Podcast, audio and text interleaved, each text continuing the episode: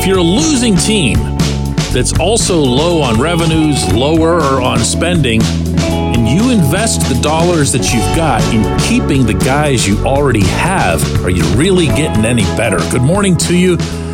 Good Friday morning on that convoluted note. I'm Dejan Kovacevic of DK Pittsburgh Sports, and this is Daily Shot of Pirates. It comes your way bright and early every weekday if you're into football and or hockey. I also offer daily shots of Steelers and Penguins in the same place that you found this.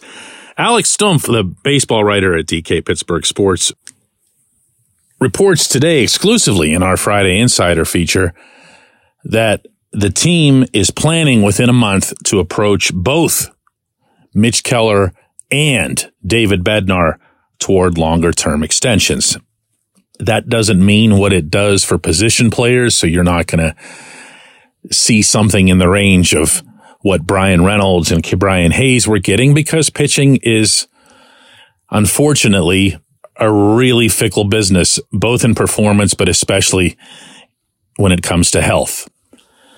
And if you ask me, there is a very good chance that both of those will get done before spring training. Why?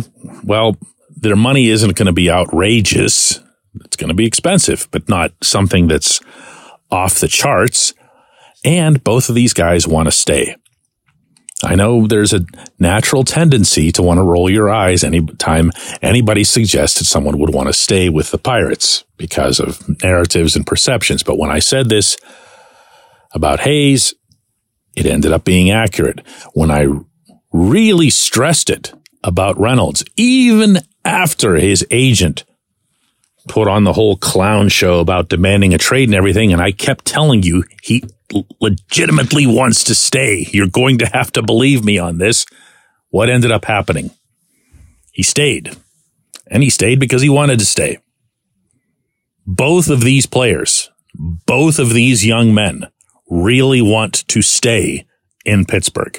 Keller and Bednar.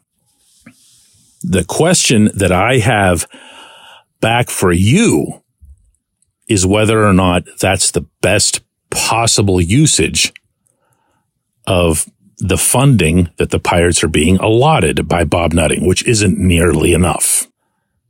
Meaning he's not doing all he can. That's obvious at this point. Do those moves help the club as much as, let's say, bringing in somebody from the outside to add to the roster and just kind of riding out Keller and Bednar on their arbitration years. Is there, uh, what's the word I'm looking for here? I was going to say pandering, that sounds really, really mean. Is there a public perception benefit that outweighs the short term baseball gain of bringing in somebody from the outside and just letting these guys write out their deals?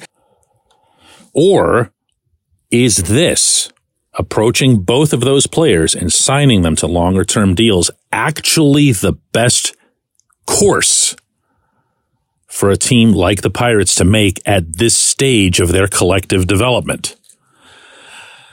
My feeling, and I have to set aside how much I think, and it's a lot of these two young men and their wishes and their success and everything else. I really, really like them both.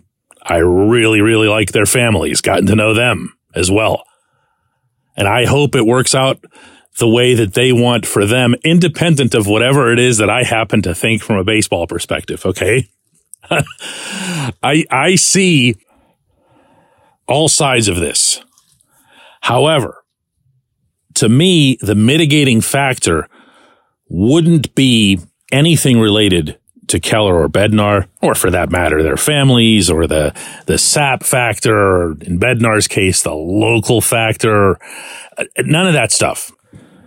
To me, the most compelling reason to do this, to approach it this way, going after the two All Stars to keep them, is that whoever you're bringing in from the outside is going to be just some ordinary dude or dudes look at the players who've been signed. And I know it's just a small percentage of the overall open market, but look at the players who've been signed and ask yourself in almost every case, would or should the Pirates have been able to get in on that guy? I've cited a couple, but I haven't cited many. It's a tilted playing field. This absurd economic landscape of Major League Baseball, a tilted playing field in every capacity. And it's unfair. And it's not as simple as saying the Yankees got Juan Soto. Why can't we ever get a Juan Soto? Because you can't. You can only do that in salary capped sports. You can't do it in baseball. Because that's how the morons running the game think it's best. They think it's absolutely right and just for the New York teams, the LA teams, and whoever to be able to get the best players because that's where the most people are and that's where the most money is. They actually find that to be totally acceptable. So if the system is unfair and if the players for whom you'd be paying all this money are going to be the ordinary guys as opposed to you know, Eduardo Rodriguez, who I brought up yesterday. It turns out, by the way, that the Reds were not in on Rodriguez. Something else I wanted to bring up today. That was reporting that was corrected as of late yesterday afternoon. But Rodriguez ended up still with the Diamondbacks for four years and 80 million. And that's the cost of doing business. The Diamondbacks didn't overpay. Nothing changes about my opinion as to whether or not this is someone the Pirates could, should, whatever have been going after because that's the cost of doing business. If you were serious about really adding to your rotation in the short term, that's the price that needed to be paid. But it wasn't, and it won't be. You can take that to Nutting's bank of choice. So in that event, what are you doing? Go ahead, as I've been saying for a while now, and get yourself a four a five, another Rich Hill, another Vince Velasquez, and keep the guys you got. Keep Mitch. Keep Bednar. Keep one of the best back ends in the game. Keep Paul Skenes when the time comes, as long as you're going by that philosophy. Keep whoever it is out of the young pitchers that Oscar Marin or Marin's successor, when he gets fired, can fix. Keep those guys. That model works to an extent. If you've seen how the Rays go, the Rays will keep those pitchers right up until they absolutely know they can't, and then they dump Blake Snell right after he takes them to the World Series. Or go right ahead and spend for the great guys and keep your own guys, but that's not happening. I'm trying to be realistic here. When we come back, J1Q. This portion of Daily Shot of Pirates is brought to you by our friends at North Shore Tavern, that's directly across Federal Street from PNC Park. It's home of Steak on a Stone, an eating experience, underscoring the word experience. The steak is brought to you partially cooked on an 800 degree stone, and you do the rest. It's a ton of fun, it's a great meal, and it's a baseball atmosphere like no other in Pittsburgh. North Shore Tavern, right across Federal Street from PNC Park. Your front door, your car, your bike, your computer, your gun. Safety is a habit. Every day you lock and secure your home and everything you want to keep safe. Gun safety and responsible storage are no different and the best way to help prevent accidents, misuse, and theft. If you have a firearm, own it, respect it, and secure it. Visit projectchildsafe.org, brought to you by the National Shooting Sports Foundation and the Bureau of Justice Assistance.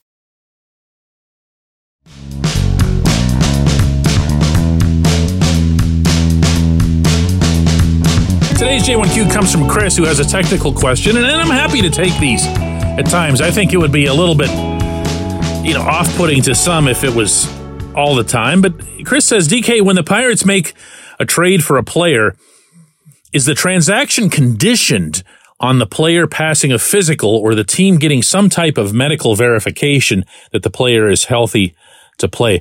Chris, the answer to that is 100% of the time yes. And that even goes for their own players. For example, if and when they sign Mitch Keller or David Bednar, even though they've been under this figurative roof for a long, long time, they still have to fly to Pittsburgh and get their medicals done. They have to be checked again. And if you want to know why that is, Johan Oviedo just provided everybody a really strong reminder of that because he was done. His season was over, and to everyone's knowledge, he was fine, including his own, by the way.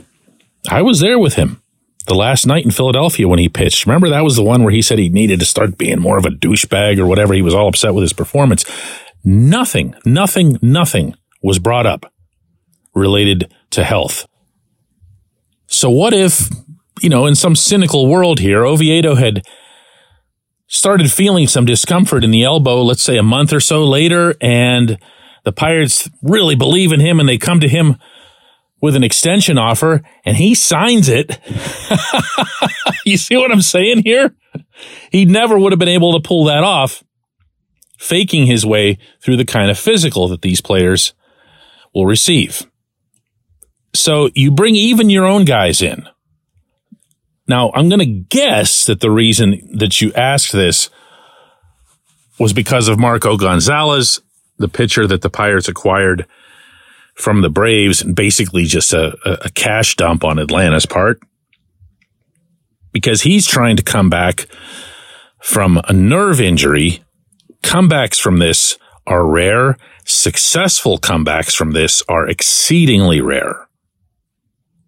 And yes, absolutely unequivocally, the Pirates would have required extensive physical, extensive medical records and scans and other information that only the Braves or before that, the Seattle Mariners, his previous team would have access to. They would get as much of that as possible. How do they get it from the Mariners? Well, that's easy because the Braves would have gotten those records from the Mariners themselves when they made their move involving Gonzales last summer. So you bring all of that in, you have all of that information. You still can't bat a thousand, but you'd at least have as much as is possible to accumulate in advance. I appreciate the question. I appreciate everyone listening to Daily Shot of Pirates. We're going to be back with another one on Monday.